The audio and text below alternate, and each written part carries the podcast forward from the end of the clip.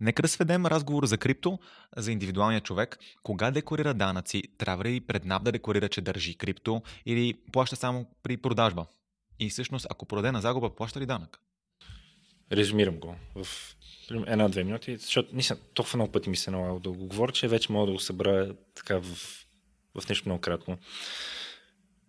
Имаш доход от крипто, когато имаш печалба от транзакции, които правиш. И тя смята на годишна база. Когато имаш една някаква транзакция с крипто, продадеш го или го замениш за друг актив, тази сделка, която правиш, си има някакъв финансов резултат, нали? плюс или минус. Може и нулата, разбира се, но в повече случаи си на плюс или на минус. И като вземеш всички тези сделки през годината, през календарната година, слагаш ги в съвкупност и те дават един общ резултат, който е нали, плюс или минус. Ако е плюс, го декларираш като печалба и плащаш данък, който данък е 10%, върху 90% от печалбата от тази година, т.е. 9% е ефективно.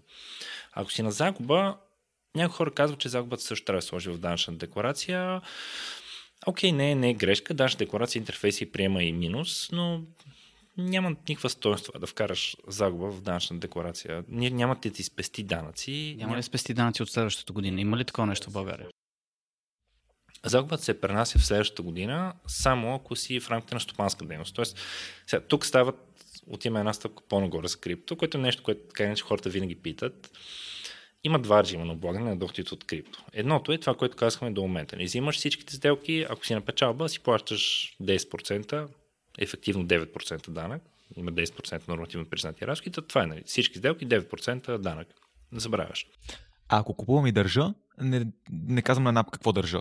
Не, трябва да бъде реализирана печалба. Не, трябва да си продал, да си затворил позициите. Трябва да си ги обърнал в фиат пари. Може да ги обърнал и в друг крипто, може да ги обърнал в стейбали, например. Пак е, пак е данъчно Ако обърна, примерно, биткоини в Ethereum или каквото и да било, без да минавам през какъвто и да е, каквито и да е фиат пари, пак плащам. Да, пак е данъчно събитие. Като това вече прави, нали, сметката за печалбата ти я прави много много трудна. Да. А, наистина, обаче то никой не ги смята така на, на ръка. Мисля, не си ги вадиш така на един лист да смяташ нали, колко биткоин, колко съм купил етера, нали, тогава каква му е стоеността при продажбата. Ти ги вкараш в някакъв софтуер, който ти изплюва резултата. Нали, ти казва, окей, ти имаш нали, печалба. Тоест как capital gains. Нали, да. Тук ще, ще използвам чуждица, защото те софтуерите никой не е на български. И той ти казва, имаш capital gains от толкова лева, евро или там каквато валута си му задал. И това ти е резултата. Та, обаче да се върна към другото, което е по-сложното. Ако почнеш да правиш много пари от крипто, и хората винаги питат, добре, има ли такова нещо като стопанска дейност за крипто? Тоест... Че го правиш професионално, а не любителски, имаш по-голям приход на годишна база или имаш много голям брой сделки? Ами той е някакъв комплекс от фактори, който когато се насложи заедно, отиваш към някакво друго облагане, което вече се превръщаш в търговец на крипто. И това много съм свикнал да го, да го казвам на хората, защото той има едно становище на НАП, което от 2017 година е много старо, в което НАП казва, че ако имаш повече от 3 сделки на година с крипто, това е стопанска дейност. Три сделки? Да, така те казват 3. Ама аз ще кажа откъде идва това становище. То, то е много важен контекст на това.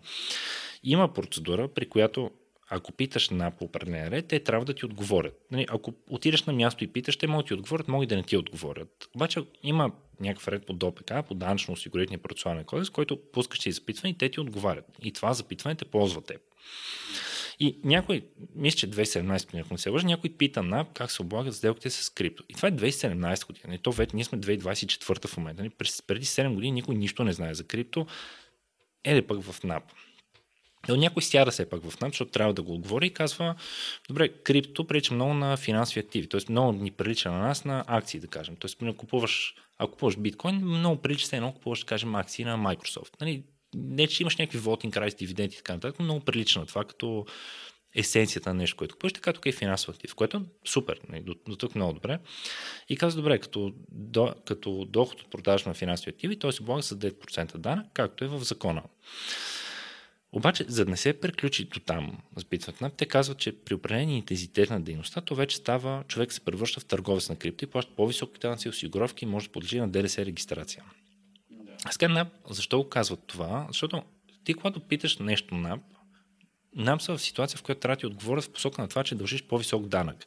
Не, че не, субективна нагласа им е такава, но чисто обективно те са в такава позиция, че ако ти кажеш, ти дължиш по-нисък данък за нещо, ти ще ползваш това становище пред тях. Те не могат да успорят това, което идва от тях персонално за теб. Ти ще кажеш, във вашето становище пише, че аз дължа 10% данък. Не, вие не можете да ми кажете, че е 15% за стопанска ден, след като аз ви питах вас и вие казахте 10%. Затова те казват, не, запаси като и при някакво друго събитие, може да бъде и 15%. И на в своите становища винаги трябва да отговарят в посока на това, че дължиш по-голям данък.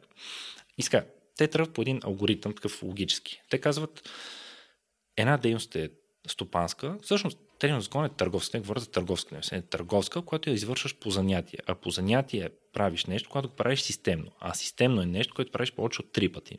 И по този така построен логически алгоритъм, те казват, ако имаш повече от 3 сделки на година, това вече е стопанска дейност. И ти се превършаш в търговец на крипто.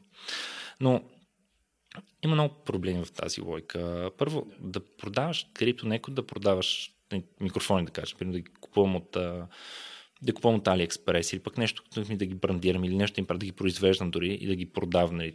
Мисля, едното е борсова търговия, където работиш на регулирани пазари и ти не определяш нищо. Три сделки може да ги затвориш за една секунда. Не, ти можеш примерно да си копираш на някой, може да имаш някой бот, не може да копираш нече портфолио, може пуснеш една транзакция, тя не мина като 10. Не, борсова търговия не е като да продаваш физически неща през PD аккаунт. И ако аз продам микрофоните и продам един микрофон през годината, значи кажеш, окей, продаваш си личен микрофон, не, не дължиш данък, защото е продажа на движима вещ. Ако продам 10 микрофона, окей, очевидно аз правя нещо микрофони. Нали. Купувам ги от някъде, продавам ги с печалба или пък аз ги произвеждам микрофоните или примерно слагам стойки и така ги продавам, брандирам ги по някакъв начин.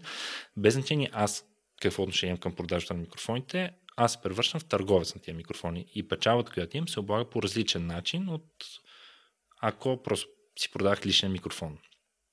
Но тази лойка не, не може да се приложи към крипто и изобщо към финансовите инструменти. Това не значи, че е продажа на крипто не може да бъде изобщо стопанска дейност.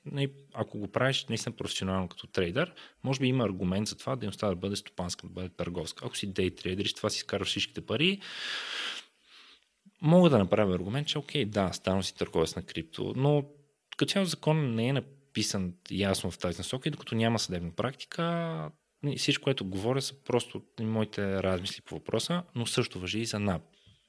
Да, има причина в мен да няма практика на съда по въпроса, това е, че няма спорва между НАП и хората. Защото НАП все още може би няма тази сигурност, не тръгва да доказва, че някой върши стопанска дейност, за да може някой да спори, да стигне до съда и съда вече да каже, окей, нали, аз съм органа, който решава какви ще са критериите, защото не са дадени ясно в закона, за да трябва да каже, окей, това ще са критериите. И той каже, окей, нали, това, това, това и това са критериите, на база на които считам аз, съдята, в случая, че тази дейност е стопанска.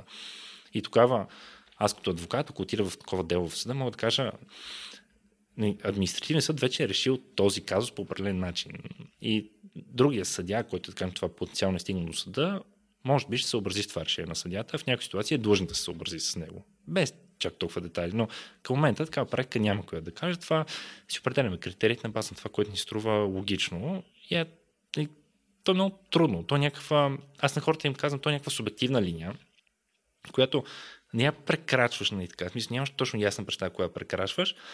Обаче обикновено си я прекрачваш, когато се обърнеш назад във времето и си кажеш, маля, аз много давно я минах тази линия, май. Гората е така.